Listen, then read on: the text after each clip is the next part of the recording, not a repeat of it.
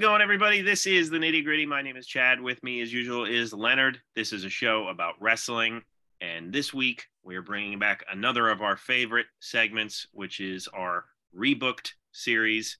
And we have chosen one pay per view that was coming up on a lot of lists regularly as one of the worst in history. And that would be In Your House number four, which is also subtitled The Great White North and it was held on October 22nd, 1995, at the Winnipeg Arena in Winnipeg, Manitoba, Canada. It was the first WWF pay per view at the time to take place in Canada since WrestleMania 6 in 1990. And the attendance was 10,339. So the buy rate is listed here as 90,000. So let's go over the card. There are several dark matches, one before and three after. Uh, the first dark match is Bob Holly against Rad Radford. The first actual match that you can see if you uh, go to the Peacock Network is Hunter Hearst Helmsley against Fatu. Uh, Fatu is Rikishi. Triple H was very early in his career here. The match went about eight minutes and six seconds. Um, it was what it was. It was not wasn't bad, wasn't spectacular. Uh, the next match was the Smoking Guns, Billy and Bart Gunn against the One Two Three Kid and Razor Ramon. That goes about 12 minutes and 46 seconds. Um, again, the tag division in this era to me was really, really bad, and uh, you know this match didn't do much for me, um, but it was what it was. It wasn't the worst thing ever. Uh, the next match, we see a debuting Goldust against Marty Jannetty. Uh, 11 minutes, 15 seconds. Uh, th- this match was okay, I guess not great, but it was okay. Um, again, everything on like a lot of the stuff on this show is mediocre. um, and then there's some like real bad stuff as well. But, but uh, this was what it was. It was a debut for for Dustin here, and uh, it was against Marty Jannetty, who had already been succumbing to a, a, lot of his demons and was in and out of the company. I don't know how many times by this point. Um, the next match, we have what has to be one of the worst matches in history King Mabel versus Yokozuna.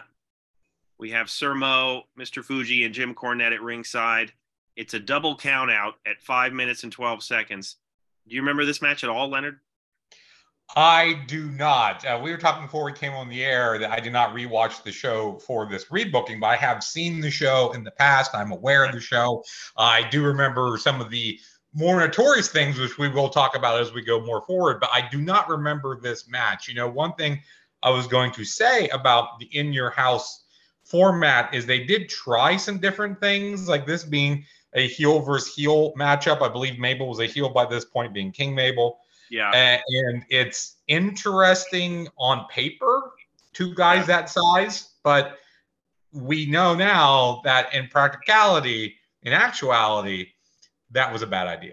Yes. Um, the next match was Razor Ramon against Dean Douglas. So what happened here was Shawn Michaels had to forfeit the Intercontinental Championship because he had gotten his ass handed to him by a Marine before this. I'm not sure how many days before, but it, it did happen. Um, I guess there's conflicting stories out there as to how many people there were and all that kind of stuff. Shawn has said there was like a dozen, and I yeah. guess police reports uh, indicate it was one. One guy, like let let's let's let's say here, like he's doing, he's pulling a Hogan. Hogan always mm-hmm. gets called out for his exaggerations, and yes. this is clearly the case with Shawn Michaels, um, who at this point was not uh, the Shawn Michaels that was very well liked. So I can, I wasn't even there, but I can only imagine. Mm-hmm. I did listen a little bit to that. I didn't get through through the whole thing. Bruce Pritchard's podcast that covered this show, and yeah. towards the beginning, they do talk about this incident, and and Bruce is pretty much on. Yeah, Shawn exaggerated uh, from everything that we know, it was one guy. Shawn was possibly hitting on his woman, and that'll do. That's it. how things went. So right. So um, Shawn comes out, forfeits the title. It's awarded to Dean Douglas, who then immediately has to defend it against Razor Ramon, who wins it from him in 11 minutes and one second. Um, again, this match was, you know, Shane slash Dean Douglas um, is fine in the ring. Uh, I, I think that Razor Ramon could be good when he was with somebody that complimented him. Um, from what I understand, uh, you know, some of the Kliq members didn't care for Shane Douglas, so there wasn't really a lot of chemistry here. Yeah, and it should also be mentioned that we forgot to uh, earlier in that tag match, one, two, three kid wound up turning on Razor Ramon. No, no. Well, in the pay per view, he just throws a fit. Okay, I thought I remember it being the full turn. Yeah, it, it hadn't quite gotten there yet. He uh, okay. he threw a fit, and like Razor's looking at him like, "What's going on? What are you doing?" You know, kind of thing. They're clearly working it towards that. Okay, because the point I was going to make is that kind of negates the turn a little bit. If Razor Ramon loses that tag match, has the kid turn on him, or even if kids just you know they're teasing it, and then he comes out here kind of out of nowhere and wins the belt out of nowhere. It so seems to me quick, like here's a quick stupid question for you, Leonard. Yeah. When you refer to Sean Waltman, mm-hmm. what name do you use? I believe I, I, I usually refer to him. I think these days I call him Sean Waltman. If okay. I don't call him Sean Waltman, I would call him X Pac. X Pac. Okay. Yeah. Probably X-Pac, the one that most people would go with. I yes. Think. That's usually why I call him. Considering he is one, two, three kid at this time, Right. I am referring to him as kid or one, two, three. Oh yeah, yeah. No, I understand. I was just yes. curious. It kind of occurred to me he's had a lot of names over the years, um, and I always liked his shirt when he was Syxx. You know, with, yes. the, with the pool ball on the back and stuff like that. But mm that name didn't stick. So, uh, mm anywho, let's move on to our main event, which is the British Bulldog with Jim Cornette against Diesel, who is the champion. It would end by disqualification in 18 minutes and 14 seconds. Bret Hart was on color here, and uh, you know the British Bulldog would push him in the face, and then Bret Hart gets in the ring and you know starts pounding on Bulldog, um, and so this match is one of the central reasons why this pay per view is commonly listed as being so bad mm-hmm. because this match is very sloppy both of these guys could have good matches with people. This was not one of them. These guys didn't gel well together, and there were many botches in this match. And what I've heard is that after the match, uh, Vince got up, threw his headset down, and just either shouted terrible or effing terrible um, because he was very disappointed with how it turned out. Mm. So that is the main event, but the people that were in Winnipeg saw three other matches, and that would be Psycho Sid defeating Henry O. Godwinn, Owen Hart and Yokozuna against Savio Vega and Bam Bam Bigelow. Um, Owen Hart and Yokozuna would win that. And then Bret Hart against Isaac Yankem, DDS, who would become, of course, Kane. That would be the last match, which is fascinating to me that that is the match that people went home on. Mm-hmm. But uh, yeah, this was during that. You got Canadian hero Bret Hart winning and going over. Yeah. Oh, yeah. I guess that makes sense. Well, okay. So we'll get there. We'll get to the whole how they use the con- like the Canada contingent in this pay per view. Mm-hmm. Um, and I, I, so yeah, we'll get there. So that is the regular pay per view that maybe some of you have seen. Um, yeah. Two things I want to mention though before we go forward is one, Razor Ramon works twice and Yokozuna works twice. Yeah, I'm glad you mentioned that because I had read through this lineup before, but not mm-hmm. until I was sitting here reading it to uh, you and the listeners did I realize, wow, Yokozuna worked twice, and like he is billed at north of 600 pounds at this point. He so, is. This is towards his. He just keeps getting heavier, but this yeah. was certainly past like that line of where he was heavy and decent and could you know make it. This right. is past that point. The other thing to mention is that not only was Shawn Michaels often injured, but The Undertaker was often injured. This is when he had the orbital injury and he came back at Survivor Series with the Phantom of the Opera mask. So right. this is that period for him. And the other thing I want to say is so you have two of your biggest stars out, and then you leave one, a third main event name, Bret Hart, on the bench where he right. works the dark match. I know he does do commentary for the main event because he was the number one contender. He got Diesel Survivor Series. Uh, but but you but you got three of your biggest names not on the actual televised program. Yeah, and um, you know, so they did show clips of uh, King Mabel and Yokozuna drop dropping you know leg drops on the Undertaker, causing the injury. They're already telling you that he'll be back at the Survivor Series, um, and we know that Bret Hart will face Diesel and win the WWF Championship at that same Survivor Series event. So that's what's coming down the pike. Um, so let's get to our rebook here. Um, it's been a little bit since we've done one of these, so we usually give each other um, certain requirements when we go into this. Sometimes we don't. Um, sometimes we'll cheat a little bit here and there.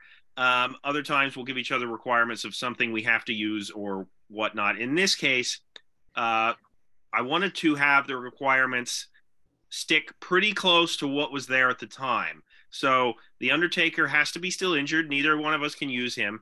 And Shawn Michaels still has to stay injured. Neither one of us can use him. And we have tried to cheat in the past, but if any other wrestlers are actually with any other company, we cannot use them. Um, so that, of course, does leave it open to certain free agents. Mm-hmm. But, uh, I don't know what Leonard put on his card. He, he doesn't know what I have on mine, which is what makes this uh, a fun. So let's, uh, Leonard, do you have any dark matches? I'll, I'll tell you what I did. I, I did a dark match. I did very similar to how they did this. I did a dark match to open.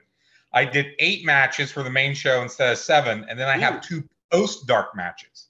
So I still have a total of 11 matches. Okay, so let me see here. I have one dark match before and one dark match after. And so I have a total of nine matches. Okay. So I, I have more than you. Yeah. So does that mean so I should still go first, right? Because yeah, you can you can you can uh, go with your first two matches. Okay. So uh, my dark match to get the crowd going is uh, Avatar versus Aldo Montoya. aka Al Snow versus Justin Credible. So Avatar would actually this is what's going to get the crowd going. right. Well, because not because of the characters or the gimmick, but these are two guys who are relatively young but can really go and put on a good match. Is just their gimmicks suck. Yeah. So for those who don't remember, Avatar, Al Snow would come to the ring without a mask on, put on the mask, wrestle the match, and then take the mask off. Why I don't know. And he was previously I'll, Leif Cassidy. Uh, yes, he was part of the New Rockers with Martin right. Jannetty. And uh, Aldo Montoya was the Portuguese man of war. He was supposed to be Portuguese, and he had a mask that looked like a jock strap on his face. Yes. So, but both guys are, are decent wrestlers. Avatar would actually debut the next night on Raw. So this is me letting Avatar debut here, but not on TV. Okay. But you're getting Al Snow a workout in front of a crowd. Uh, again, these are guys that could put on a good match. Just the characters are lousy, and I would have Avatar win since he was the new guy. And again, it, if it's face face, if if one of them tries to play heel, doesn't really matter. It's not on TV. I'm doing this just to get Snow some some seasoning. I like that. Um, okay. I like using the fact that you looked into who debuted the next night on Raw.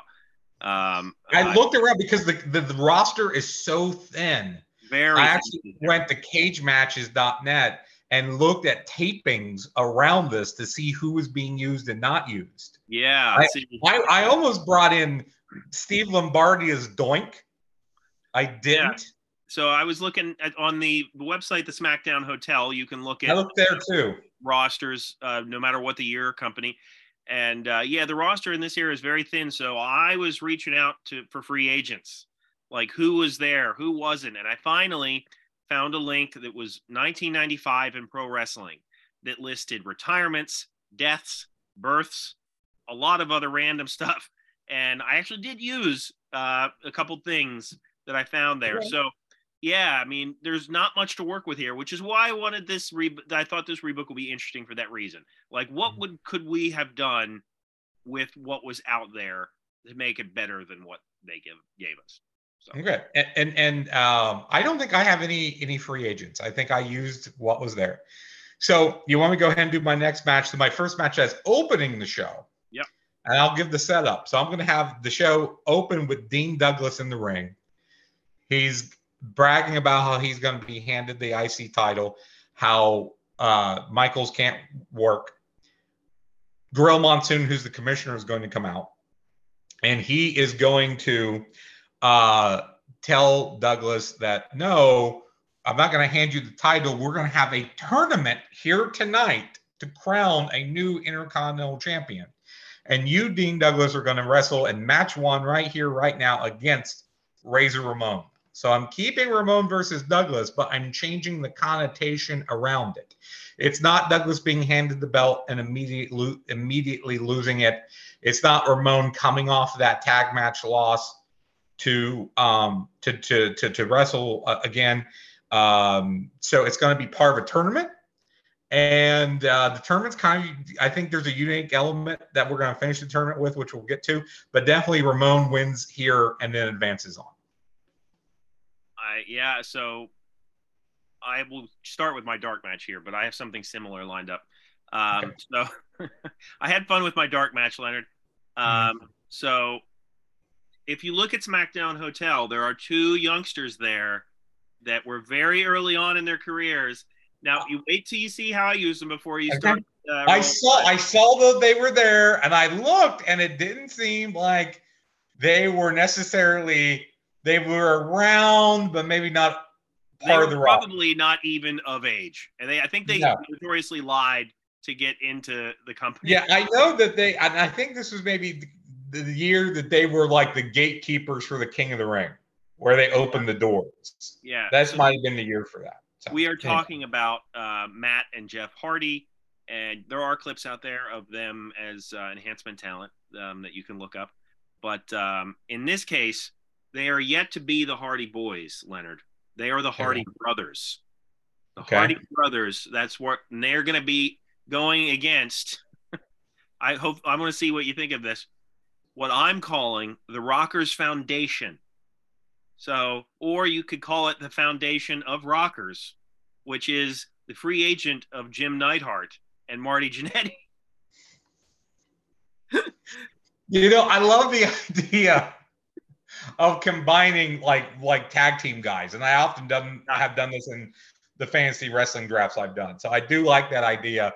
I, I think I would go with the foundation of rock is funny but probably the rocker found the rockers foundation makes more sense.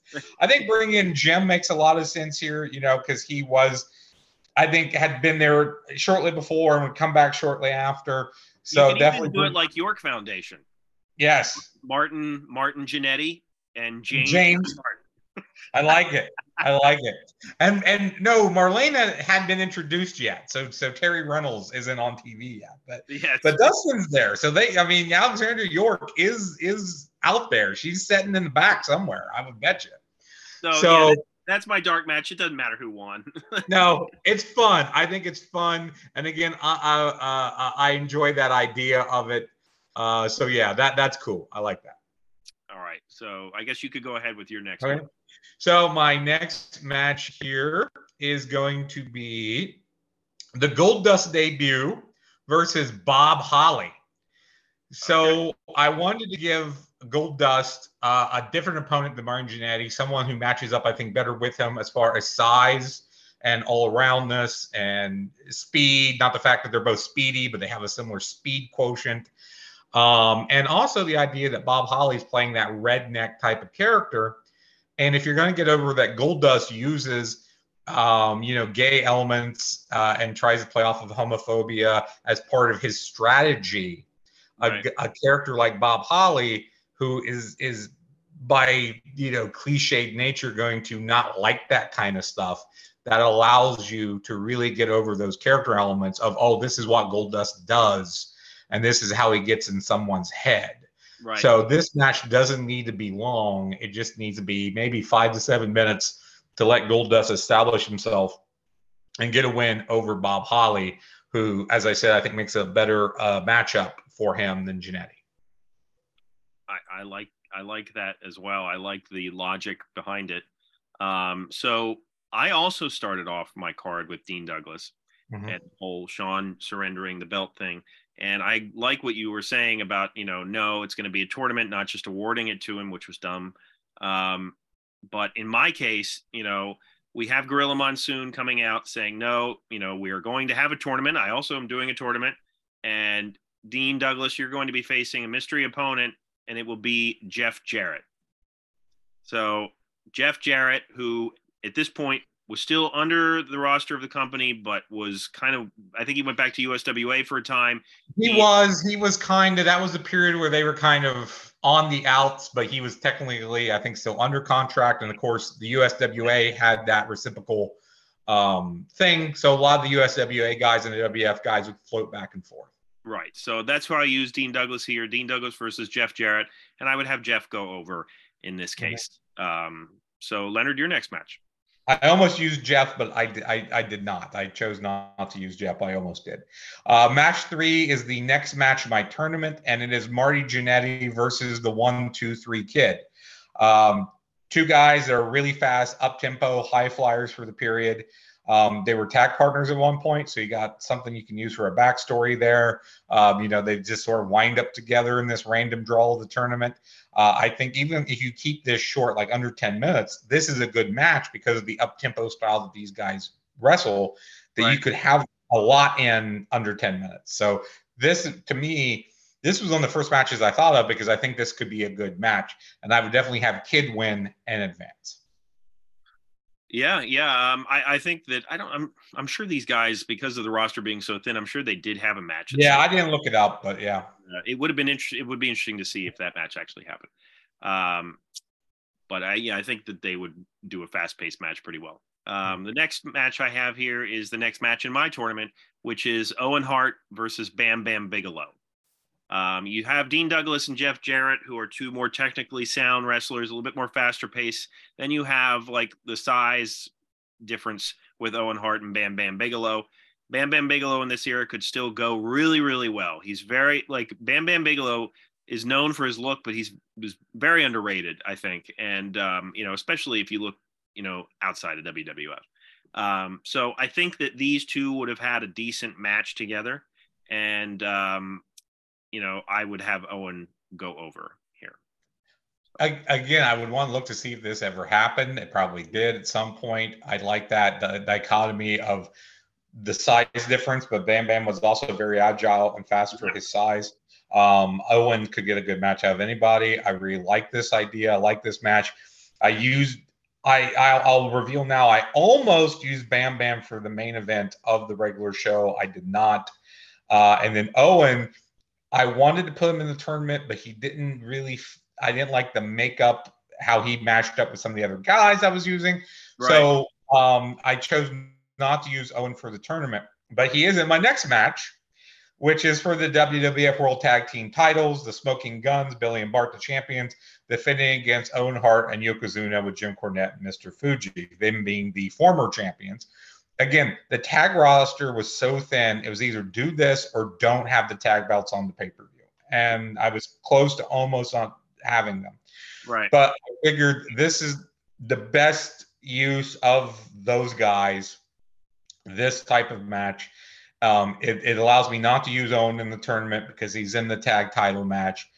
I wouldn't be opposed to moving the belts back to Owen and Yoko here but I probably wouldn't. So right. I think you probably protect Owen and Yoko with a DQ, with a count out, with something of that nature. I think that is fine to to do here. So this is just getting the tag belts on the pay per view. This is me being able to use Owen, but not have him in the tournament. And as we talk about with Yoko's size at this point, using him in a tag match where he can just, you know, stay on the apron uh, for the majority of it and let Owen do the heavy lifting. That's the best use of him. Yeah, yeah, I, I don't disagree. I, I did something similar but different. Um, we'll get there. Uh, my next match is also the debut of Goldust, but I went a little bit of a different way. And what's funny about some of the rebooks that we've done in the past is that when you look at WWE's roster, there is a constant face there that is under their roster, but is often not around at the time. And I know who you're going to say, and I did not use him. I Right. so thought about it. and that I is almost used him for my main event too, and I didn't. that is Rowdy Roddy Piper. And so here's my logic here. Everything I did on this rebook has a logic to it. And my logic here was at WrestleMania 12, which we're in uh, October, as I said, WrestleMania 12 would be uh, whatever, the end of March, April. Um, you would have the Hollywood backlot brawl between Mhm. Goldust and Rowdy Roddy Piper. I thought, let's give that match a little bit more weight by having Goldust beat Rowdy Roddy Piper in his debut here. Let's have the feud get started here. That way, when they do a backlot brawl, it means that much more. Goldust won't leave Piper alone. All the things that Leonard mentioned about, you know, or the androgynous, you know, they don't say like Bruce doesn't ever want to admit the whole gay homophobia thing, which is ridiculous. But uh, I think all that would mean more going into WrestleMania if you had um, Piper lose to Goldust here. And I don't, you know, even though Piper didn't lose a ton in in general, I don't think it's out of the realm of possibility that you know he would do so for Dusty Rhodes' son. Mhm. Um, you know, so uh, that's what I wanted to do here. I would have this be a decent match, but I would have Goldust go over. You could have it go over in, a, in maybe controversial fashion, um, but I would definitely have him go over here because then when Piper comes back for WrestleMania, that feud is it means a, a lot more and maybe is heightened as a result. I believe Piper came back that January as the interim uh, commissioner because Gorilla Monsoon had been injured by Vader. I think that's why he got reintroduced. And I believe the original plan was to do Goldust and Razor Ramon. Yes, it was, and Razor didn't want to work with him. Right, Yes, yeah. So so that's why kind of Piper got put in there right, Uh, because it was it was a last minute stopgap thing. So even if that happens, it's like, oh hey, we lucked into them actually having wrestled before, or yeah, it's still them do or it's doing this and saying, okay, this is what we're going to build toward. And I think you're right. I think Piper would do the job for Goldust. I think there would have to be chicanery involved, and I think that Piper would get a promo, even if it's in the back afterwards, where he just rips Goldust apart to get his uh, heat back. So that's I I thought about using Piper, almost used them in my main event. I didn't. I left them off. Uh, but but uh, he's he seems to be tradition for us to pop Yes. up in these shows where he where he was still around or on the roster, but not working actively. So I was going to use him. I didn't. this was not like heavy me. into his movie career Yes, um, at this point. Which yes. This would have been would he was doing the, the direct. one of those. Yes, this would have been around the time that he was doing the direct to uh, video or the cable channel movies Right. type of things that he he would have been doing around this period. If we do do a Piper movie, my suggestion would be Jungleground. Have you seen it? Yes, I haven't Okay, seen it for quite a long for quite a while, but I would rewatch it because I actually remember that being good. Okay. Believe it or not, I remember it being good. I may be wrong. So put a pin in that for the future. But no, I think this is a really cool idea to debut Goldust with. All right. and your next match. All right, so I am up to as I get back to my notes, match five uh, of the main show, which is another match my IC title tournament, and it is going to be Hunter Hearst Helmsley versus Savio Vega. So again, as we mentioned, this is Triple H early in his career with the WWF. Uh, still green, but showed the ceiling he would have. Was still getting an initial push. Uh, Vega's highly underrated. If you ever hear anyone from this period, like Austin, uh, who, who talks about Vega, they're like, God, he was underrated. God, he was good in the ring, and he just never really got that that push or, or sold. So I think this is a good match. I actually think Vega is going to be the one leading it for Hunter. Um, I would have Triple H win because technically I have two faces in Kid and Ramon advancing so far. So I've got Hunter also uh, advancing and, and winning here. And what should have been a, a pretty decent little match, or could have been. Yeah, you know, I'm I almost wish I would have picked this match myself because I didn't use either of these guys. And I had thought about using both of them, but didn't know how to use them.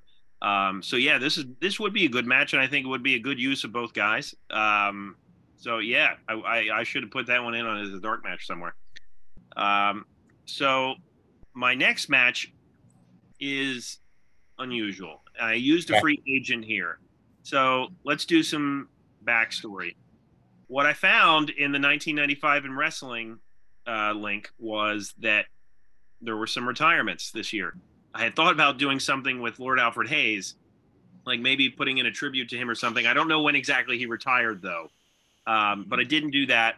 Um, but another person did retire in 1995 and would make an appearance, I think, after this on Raw, and that is Kevin Von Erich. So, Oh, I know he appeared at one point in a Legends deal uh, Yes. several years after this. Now, if he did anything else, I don't remember. But no, that's very interesting to pull out. yeah, he appeared on Raw and used the Iron Claw. I forget if I think it was maybe after this, but Yeah, I believe it was Heath Slater. I think like yeah, he got yeah, beat up by a bunch of the Legends. and so my idea here was you know the von erich story is is one that is quite quite sad. And uh you know they really didn't get it. I mean you had Kerry as the texas tornado in wwf but you know here is you know kevin von erich who's retiring from the ring. Why not give him the family a big moment and have like a career match here i have bret hart versus kevin von erich and I think that you're using Bret Hart. We're in Canada after all. You're using him against an established legend, family legend anyway. Um, and I think that he could have taken Kevin Von Erich to a very good old school match here. And they could have had, you know, the whole tribute at the end, whatever. And I think it would have made sense. And I think it would have been a cool thing to do for him and the family. Um, so that's the thing. I wanted to use Bret Hart in a in an unusual way because I didn't want to use him against Diesel because we're you know Survivor Series is coming up and that's when Diesel and he are gonna. But like he and Diesel had a ton of matches, so I didn't want to go there for this one. Um, that's why I selected this match. It to me, this would be one of the highlights of the show. The, the, the only thing is, I think you need to have videos uh, before to tell the people who Kevin Von Erich is, Yeah, uh, sure. because the WWF fans may not know Right. who he is necessarily. Also, this is Canada and not Dallas. I think this works better if you're in Texas. yeah, true. Um, because I think that Von, Kevin's going to be the heel. The fans are going to boo are going to boo him um, against well, Bret could be a face versus face deal. I- Canada's I think- respectful. I think what you're going to do is I think you're going to have maybe them boo him at the start, but get behind him because I think Bret is going to give him a lot and going to make him look good. So I think what you're going to wind up with is a mutual respect after uh, afterward. That's kind of what I'm hoping for. Yeah. Win, win, I, I think Bret kind of has to win. Um, I don't know how you picture it, Yeah, But yeah, then- absolutely. but then him kind of applauding Kevin or raising his hand and the, and the crowd giving him a nice send off. I think that's what you get out of this. This, uh, you know, Kevin, to my knowledge, never wrestled for WWF. So the fact that he gets uh, uh, this match, and I think you need to do something to make to hype it to understand why this is happening. Yeah, you could have Uh, absolutely built this up in yeah. previous Raws or whatever. Yeah. But I like I like the idea. It's a good idea. You know, I've always wanted to do for the fancy wrestling drafts, and I just haven't. Is I wanted to get as many Guerreros, Harts, and Von Erichs that I can, and do like a triple family feud kind of league. Yeah. And I just, you know, it, it's kind of hard to get all those guys to get Bret and Eddie together is tough Right, right. because they go top 10 usually. But then after that, if you just focus on all the Harts and all the Von Erichs, you could do that. But then you don't have much else after that as far as main main talent uh, if you're focusing on those guys. But I love this idea. I never would have thought of it, and I think it's I think it's a great idea for a match. Um, I, I am so intrigued by wanting to see this. All right. What do you got next for us? All right. And so we are up to match six, which is how I use Bret Hart. Uh, number one contendership for the WWF World Heavyweight title, Bret Hart versus Davey Boy Smith. So you can still have all the stuff that was kind of going on, but instead of Davey Boy kind of vaulting to the match with Diesel, you've got Smith and Hart arguing over who should be the number one contender to the title. So Monsoon books this match. Winner goes on to Survivor Series. We know that Bret can get great matches out of Davey Boy Smith. We've seen it. Um, so again, I don't know where Davey's head was at or why the Diesel Smith match didn't work. But if it was something on Davey's end, you've got Hart who knows how to work with him. So right. just let them go out, do the kind of match they can do. And of course, I would have Hart win and go over and still advance the Survivor Series. But if you want to get Hart on the card, if you want to do something with Davey Boy, who they're trying to push as a main event heel at this period, this is probably the best use of both those guys, unless you would do something really outside the box like you did with bringing. Kevin Von Yeah, I mean, uh, so yeah, I mean, this would have been a good match for sure. And I think it's the in your house after Survivor Series, or maybe a couple after that um, where they would uh, what is it best best friends better enemies or something like that it's called yeah. where davey and uh, bret hart would would have uh, have a match uh, with mm-hmm. british bulldog as the heel um, which was a pretty good match too so i think using them here would be great as well um, mm-hmm. and number one contenders you know stipulation makes a lot of sense uh, so yeah uh, this would definitely have been a good one mm-hmm. um, my next match is the uh, conclusion of my Intercontinental Championship tournament, which would be Owen Hart versus Jeff Jarrett. Um, and I think that goes without saying that this would be a banger of a match. Um, you know, Jarrett was really good in this era. Owen Hart was really good in this era. Um, they were both heels, though, so I don't think they ever worked together um, mm-hmm. at this time. I, I, would be surprised if they did. Um, so uh, that's how I would have this going. And I, you know, I might I'd, I'd probably have Jarrett go over, um, but it, it, could go either way. Uh, mm-hmm. I, I just think it would be a really good match and a it would build the title up. If Jarrett was coming back full time, yeah, probably. Um, even though they're both heels here in Canada, so I think Owen would work face or would turn face naturally by the crowd. Right. Um, you, you're again these we keep saying, oh, I wonder if this happened, and we just haven't looked at oh because we didn't think to. Uh, but Owen versus Jarrett would be really good during this period because both these guys again have sort of a similar style. Hart's a little more up tempo, a little more high flying, but I think they would mesh well. I think they would work well together. I think this is a very good match, especially if you give it some time. Um, again, because you're in Canada, that really helps. I think the dynamic because because it doesn't have to be heel versus heel. Owen would turn per the crowd. Uh, so uh, I, I, think this is a, a, really good. I don't know if I would put Owen right after Bret, which is oh, what yeah, yeah. I could probably, yeah, you can probably mix up the order a little bit. True. Put something in between them so you didn't get Bret Owen. Uh, but other than that, no, I mean that's a really good matchup. You're coming up with really good matchups. Okay, so I'm up to match seven of my regular show. And it is the finals of my IC title tournament, which is a little different from the time period, but not necessarily unprecedented. It is going to be a triple threat finals of Razor Ramon versus the one, two, three kid versus Hunter Hearst Helmsley. And the special guest referee is going to be Curt Hennig.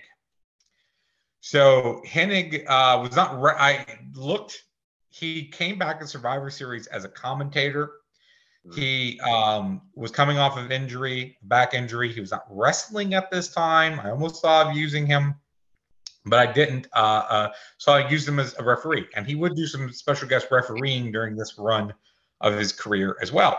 So the fact that you have Gorilla Monsoon say, okay, we're going to have one of the greatest intercontinental champions of all time being the referee for this, that adds a little weight. It's very interesting to have Nick here. So the story is you have Kid and Ramon, who again are friends, are a team working mainly against Hunter Hearst Helmsley. But then you have them arguing over who gets the pin. And uh, again, if you don't do the full turn with Kid, you can tease that turn here.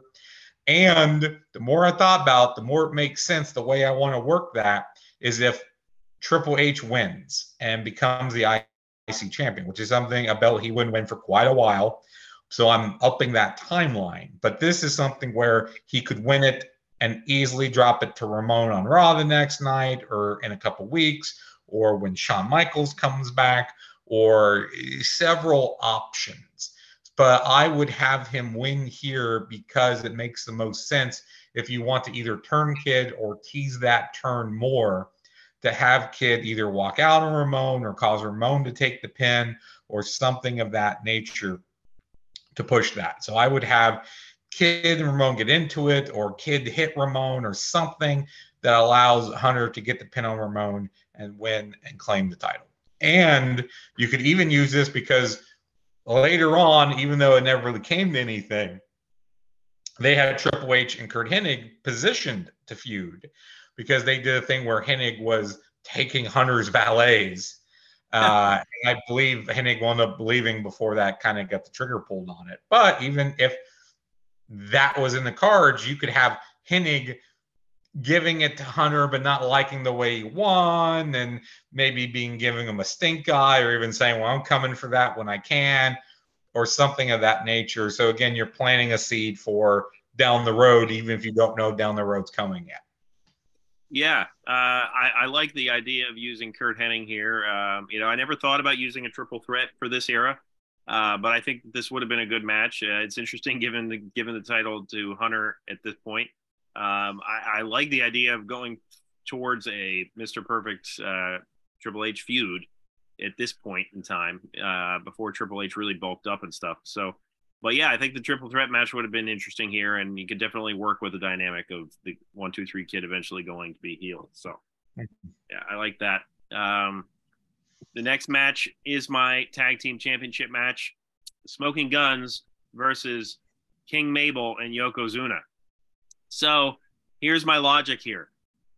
If you have King Mabel and Yokozuna destroying the Undertaker, what way to make them look more intimidating than by crushing the tag team champions here? And when the Undertaker returns, he's not just returning to get revenge, he's returning to get revenge on the tag team champions. Mm-hmm. Um, it's a way to make them look more dominant you're using them in a tag team capacity so you know you don't have as much attention drawn on you know the shortcomings and i wouldn't make this match super long uh, because you want to showcase them being you know dominant monsters um, so yeah like there's not much to do with the tag division yeah and this is what i chose to do solely because it would help build you know when the Undertaker comes back as the Phantom version. So, so would Taker go after the tag belt to the partner? Probably not, but okay. they would probably they would hold them when he returned. Okay. Um, and then I could see maybe Taker causing their loss. So the, the, the loss yeah. of the belt yeah. at some point. You know, given as you said, given the very, very thin roster uh, for the tag teams, that makes sense. Everything you're saying makes sense. You just got them both over as monster heels with the Taker injury. Now, from what I was reading, they didn't injure Taker. That happened on a house show, but they right. said it was through the attack on Raw them to incorporate right. So um, that I think works. You, you that definitely helps to vault both guys and plays off of what happened well. So yeah, that's smart. Um, I like it. I, I, don't see them holding the belts long, but as you said, I don't think they need to. It's just until Taker gets back, and and, right. and then something can happen from there. But uh, yeah, I mean that's it, it, again, if you don't do what I did, what you did is probably you know also a good option. I won't say next best because I no, think yeah, yeah, really decent ideas to do given the situation. Right.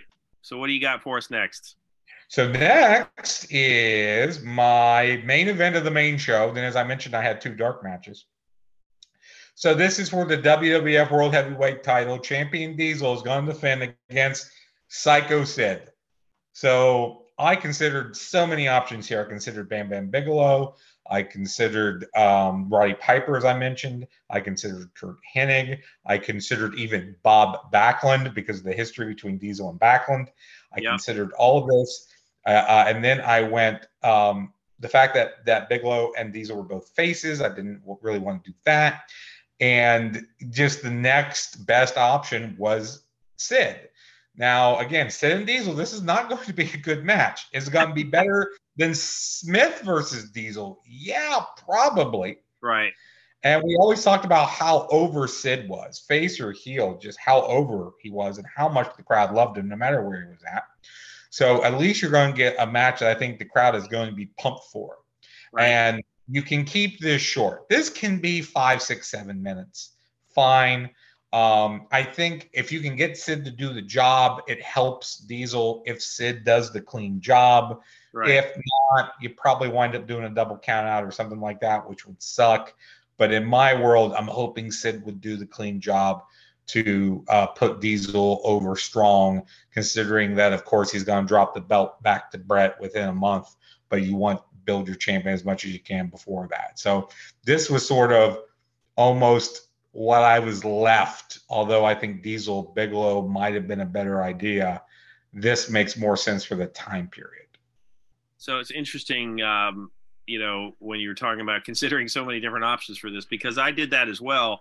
Um, I considered many different people for this, and you know, I also considered not using this title on this event and making maybe the Intercontinental Tournament the big deal. Sure. Um, but I was like, I, I, kept going back to one idea, even though it's not something that they would have done in this era. But I think the way I want to do it makes sense.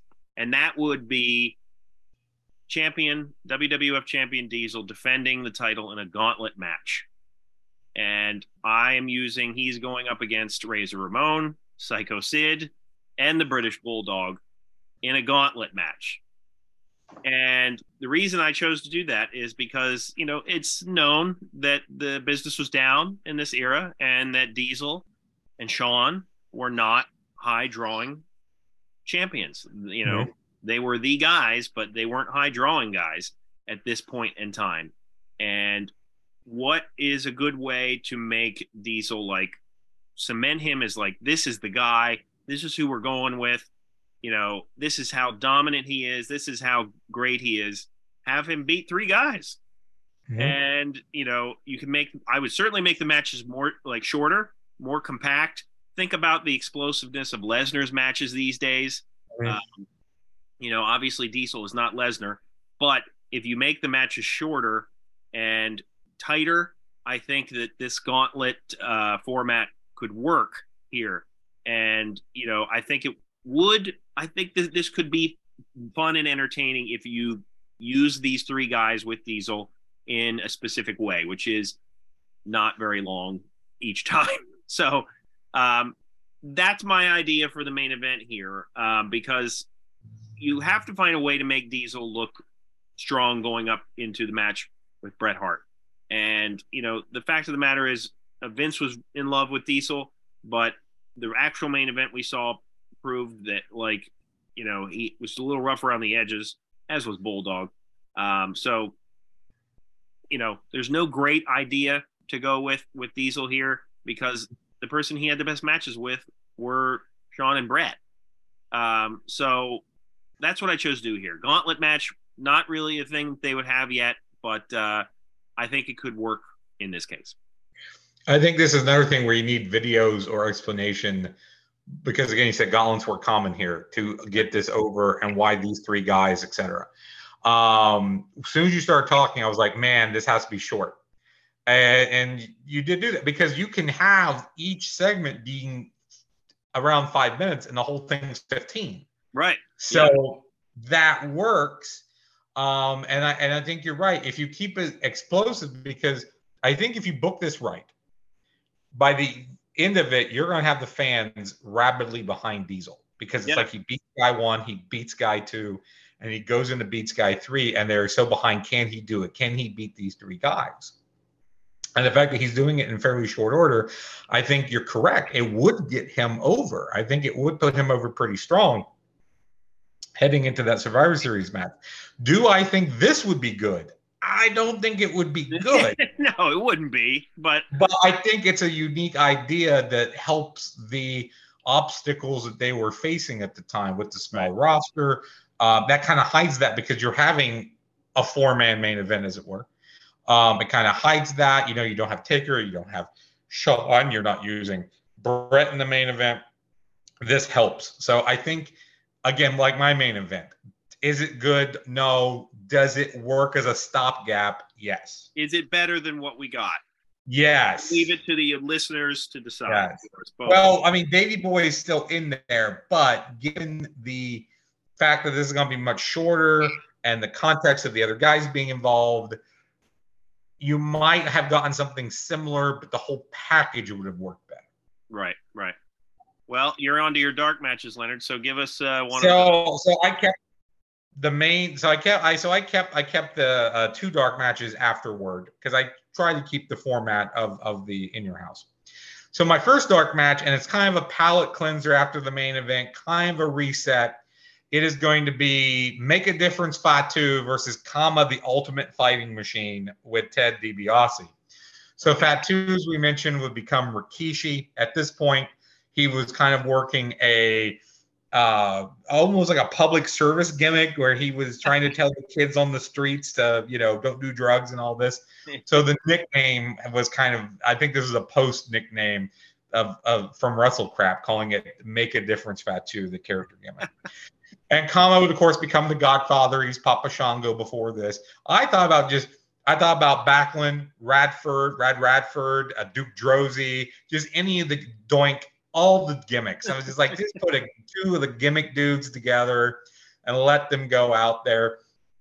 I think Fatu and Kama match up well. You know, they would get better as they would go on, become Rikishi and Godfather. But size wise, they match up well. This is not going to be a great match. Keep it short. Like I said, this is for me to just get from the TV main event to what my dark main event's going to be, and me just wanting to have fun and use some of the gimmicky guys that were on the roster at this time. Right. Well, yeah, I like it. I you know I think it uh, I think it would be interesting to see what these guys can do together mm-hmm. uh, after after your your main event of Sid and Diesel. So yeah. yeah. I was I, you know what I went from like beefy dudes to beefy dudes. And I was trying to. That's one reason I almost used Backlund versus Doink because I was like, at least that's a different style. Right. But you well, know, I, I ultimately went with what I thought would be maybe the, the, the funnest visual matchup. Speaking of Bob Backlund, my one and only dark match, Bob Backlund versus Jerry the King Lawler. I oh I thought about using Jerry too. I didn't, yeah. but I thought about it. That's so that's where I got. It. I'm you know you're ending it on a old school note. Um, you know who could, what kind of dark match do you want after the championship? Have two legends go in there and do what they do. Um, you're in Canada. I think they would appreciate it, regardless of the fact that you know you have Bob Backlund being you know a heel here, and Jerry Lawler is certainly a heel. Um, so who cares? It's a dark match. I think they could go in there and uh, you know entertain the crowd for as long as they needed to. End of story. So. I think Backlund winds up going. I don't know. Backlund probably works face here because Jerry's so good at the heel stalling stuff. Probably. Yeah. I would probably do. Um, this is something that I don't know if on the Peacock is on there, but back in the regular network, they used to have like the hidden gems, which were like just random stuff. This would be a hidden gem, I think. I think this would sure. definitely be in the hidden gem section. Um, I love the idea. I never would have thought of it. Um, like I said, I thought about using Jerry. I thought about using Bob, but not together. So that's cool. I, I, like that. Again, it's it's kind of an odd way to go out, but as you said, it's not on TV, and who cares? yeah. So, so my my final match, my dark main event, and uh, it was just me putting two guys together. I wanted to kind of see uh, Bam Bam Bigelow versus Isaac Yankem DDS. So you have the future Kane versus Bam Bam Bigelow, two really big guys that were very agile, very speedy for their sizes. Kane's very green at this point. I mean, Bigelow's very seasoned at this point. Um, Bigelow would win to send the, the fans home happy because he was the face here. So this was just a match I wanted to see. I didn't think it was a match that would work for the main show, so that's why I said ah, I'll just use it for my dark main uh, event. So again, I go from like beefy dude to beefy dude to beefy dudes. Beefy, beefy uh, dudes. yeah, it's even beefier dudes. The beef goes up as we as we move. uh, but but this was just you know something that I put together that I thought would be good. Uh, again, I kept thinking about putting Bigelow in the main event. Um, I even thought about putting Yankem in the main event, but that would be you know a terrible idea. So if I didn't use them there, um, I wanted to see them against each other. Yeah, um, you know that would be interesting, and you know I, I was I've been thinking as we are talking, like maybe you know using Bam Bam Bigelow in a different way. I had him in like my tournament, but uh, yeah. but yeah, I think this is a cool a cool way to to use him, and uh, you know you could have um, you could like have a nod to Kane and like have him be mesmerized by Bigelow's gear, you know, the flames, you know, Yeah. his gear, you know, and then later Have him be like, have him be like, you know, that's cool gear. Yeah, yeah. Like head tattoo with the flames. Oh, that's mm, something there. There's something there. planting planting seed. Um, it- Yeah. Here's a question: Do they call it a dark main event? I Is don't know. I, it, it was. I, I've heard that term "dark main event" before Yeah, you have. the last match of the night. It makes sense. That's why I asked. And I was thinking Yeah. because like they obviously when you have like um the TV I show, don't know if that. you I have should that say I don't know. I don't know if that's an official term, but that is a term I have heard like other podcasts and things. Like when they talk about shows like this, the dark main was whatever. Okay. Or after Raw went off the air, there's a dark main event. I've heard that term used, so I don't know if it was officially used. And you know, in my dark main event with Backlund and Lawler, you could even have um well, we're not in Calgary, so you can't really have the Hart family come out and beat on Jerry Lawler, but you, maybe you could. We're in Winnipeg. That's uh, home of Chris Jericho. yeah, that's true. How old is Chris Jericho here? You could Uh, he would be in Smoky Mountain. No, no, he, he would have. Him and Lance Storm would have worked in Smoky Mountain at this point. Yeah, oh, what were they called? The Thrill Seekers or the Heat Seekers or Real Seekers. Thrill Seekers? yeah. Yes, I don't know if Jericho had debuted for WCW yet. I'd have to go check the timetable. But Yeah. he, him, and him and Storm had debuted for Smoky Mountain. Yeah. Interesting footnote there. So let us know what you thought of our rebooks. Uh, if what you thought of the pay per view itself in your house number four. Uh, watch it, listen to our show, let us know what you thought, and maybe you really liked it. We would love to know if you really like this pay per view and why. Um, and please subscribe to our content. Hit the like button on this video. We are available wherever you listen to podcasts. We also have other shorter videos such as segment surgery, random match reviews, and stupid questions. For Leonard, my name is Chad. We will see you next time, and Alexa we'll see you out.